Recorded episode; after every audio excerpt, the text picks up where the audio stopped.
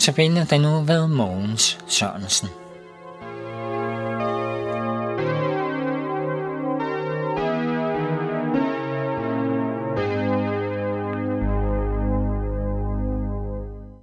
Vi starter denne aftens notabene med at høre dugdrummen synge Gud Herren er min hyrde.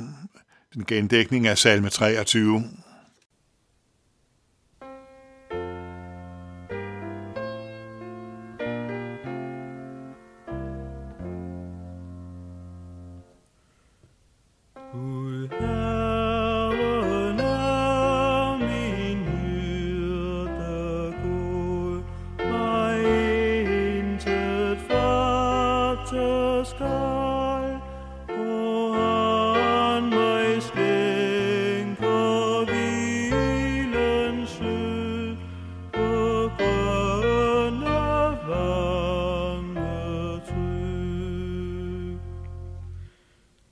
Sylvie.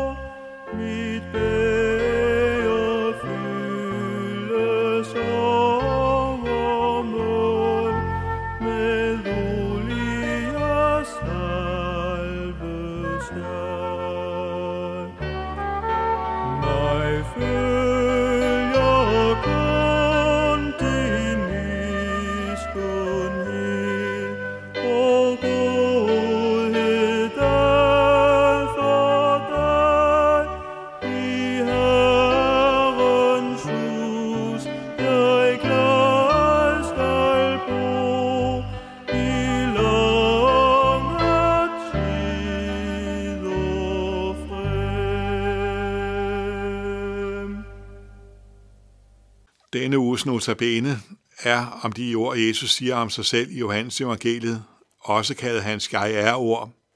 Syv gange siger han jeg er, og siger dermed et eller andet om sig selv.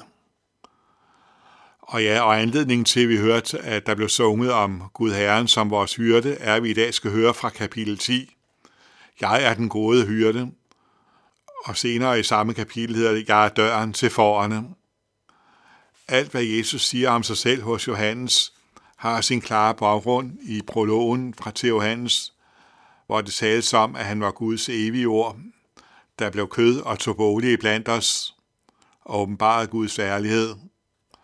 Han er den, ved hvem alt er skabt, og nu er han blevet menneske og vandrer på jorden. Det er et stort under, at Gud på den måde åbenbarer sit væsen for os, uden at vi brænder op fordi han kommer i almindelig menneskeskikkelse.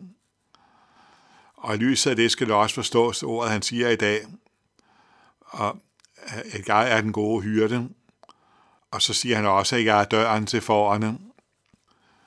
til ord af Jesus siger han på et af sine besøg i Jerusalem, ikke det sidste, som ender med påskens drama, hans død og opstandelse, men der er lagt op til det, det under besøg er lagt op til det under dette besøg.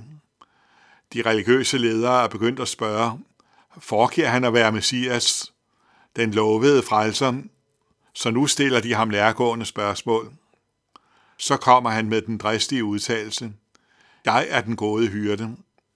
Hyrdebilledet var velkendt fra skrifterne, som yderne kaldte den skriftsamling, som vi kalder det gamle testamente. Israels konge og salmedigteren David havde digtet en salme om Herren, Israels Gud, hvor han antaler taler ham som en hyrde. Herren er min hyrde, jeg skal ikke mangle noget. Det var den, vi hørte sungen i en gendækning af til indledning. Det er ikke det eneste sted, hvor Gud Herren sammenlignes med en hyrde. Når Jesus nu peger på sig selv som den gode hyrde, så er det ens betydende med, at han udråber sig selv til at være Gud og Messias, som hos profeten Esajas også sammenlignes med en hyrde, som skal tage sig af forerne og pleje dem. Jesus selv ejer forerne og elsker dem, så han flygter ikke, når ulven kommer for at tage for, som lejesvenden gør. Han bliver og vogter den og tager sig af den. Han plejer vi især dem, der er såret. Ingen, der synes, at troen er ved at blive svag, må frygte, at det er et tegn på, at Jesus er borte. Som den gode hyrde plejer han hver enkelt det sårede for, heler deres sår og bærer dem, som har, svært ved, har fået svært ved at gå selv. Han siger så videre i samtalen, den gode hyrde sætter sit liv for til for forerne. Her begynder billedet på hyrden at sprænge sine grænser, men det er jo, hvad de bibelske billeder ofte gør, for de skal gengive en virkelighed, der går ud over alle de jordiske virkeligheder. Hvis en bogstavelig jordisk hyrde mister sit liv i kamp med ulven, så er forerne uden hyrde og derfor prisgivet. Men den gode hyrde, Jesus, gjorde det helt under fugle, som ingen jordisk hyrde jo kan gøre efter, at han netop satte sit liv til for forerne, da han døde på korset. Og ved netop på den måde at lade ulven overvinde ham, overvandt han så ulven, satan selv.